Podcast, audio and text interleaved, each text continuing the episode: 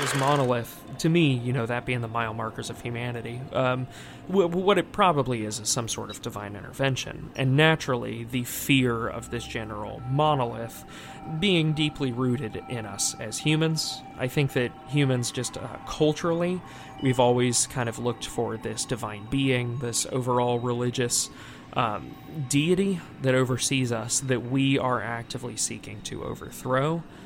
Um, I don't think that we are anywhere close with that now.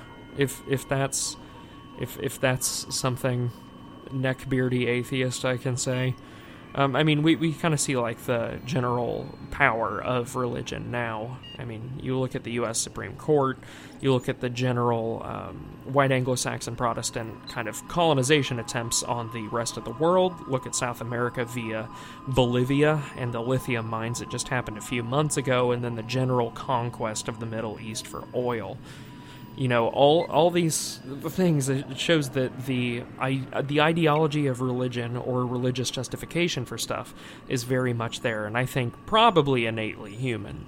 Um, but what hal represented throughout this entire movie to me was a tangible god that you could literally kill right so Hal you know having the ability to sentence people to death via some sort of divine control of a spaceship is something that seems so much stronger to us than we could physically comprehend.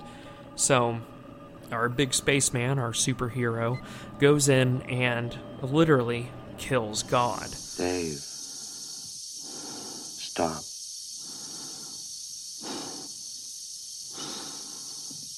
Stop, will you?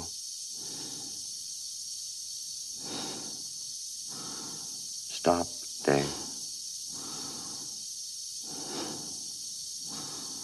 Will you stop, Dave? This death scene, and probably what I want to close in on, the humanity's uh, next attempt at killing God, just to look for a new God to kill after that, um, is one of the most brutal death scenes I've ever seen in a movie. Ever. The, the lines that are delivered here are so painful. Um, well, the ones that, you know, usually get quoted are like the Daisy song which, you know, as he's slowly getting these cartridges removed from Hal's brain, he starts singing the song slower and slower. It's incredibly mournful as you can hear him losing power, and then as he, you know, loses his memory and reverts to almost this childlike state, it is brutal. Daisy, Daisy, give me your answer too. I'm half crazy, all for the love of you. It won't be a stylish marriage.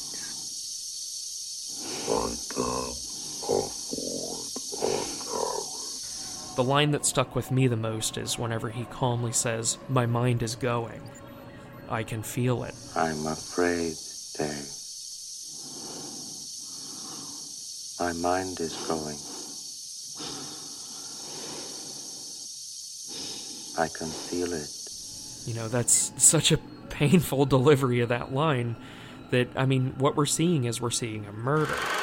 To subscribe to the Mr. Movies podcast, go to patreon.com slash Mr. Movies. You get project updates. You get to vote on what movies appear on the show. And you get one extra episode per week. Oh, to be alive at this time.